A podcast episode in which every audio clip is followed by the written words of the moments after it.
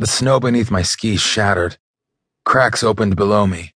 The solid snowpack disintegrated and slid. Snow would crash down the mountain, carrying away anything, everything in its path. Unimaginable tons would roar down the chute where two peaks met.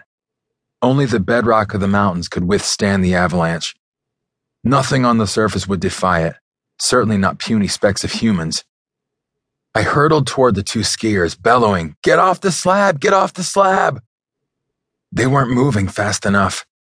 My training screamed, Get away! Leave them both! My heart said, No.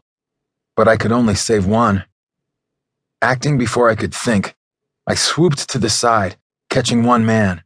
He stayed on his feet, else I'd have to leave him. Or die with him if we didn't reach the trees. My survival vest would inflate into a big red ruff. I might live if the slide caught us. He wouldn't. It would keep me at the surface. Him, too, for a few seconds. The roaring maelstrom would tear us apart. The mountain detonated before we reached the trees. White spume hid the sky. The snowpack exploded in a deadly bellow. The hill fell apart beneath us. We fought to reach higher ground. I lost my grip. The snow stole him from my hand. He screamed, tumbling downhill. The pounding of the avalanche drowned any words. I could only watch helplessly from the trees, yelling, Take my hand! My outstretched arm wasn't long enough. Fifteen arms wouldn't be long enough. The chaos swallowed him. Did it last a minute? An hour? I couldn't tear my eyes from where he had been. The horror, eternal.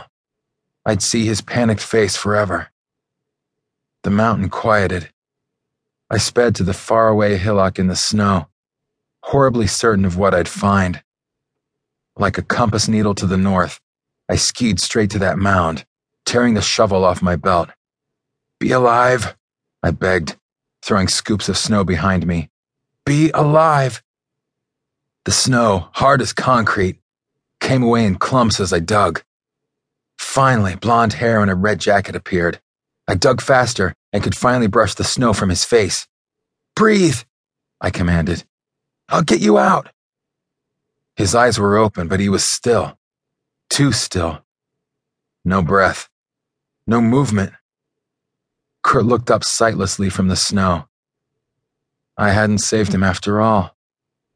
No! I screamed to the uncaring mountain that threw my words back to me. No!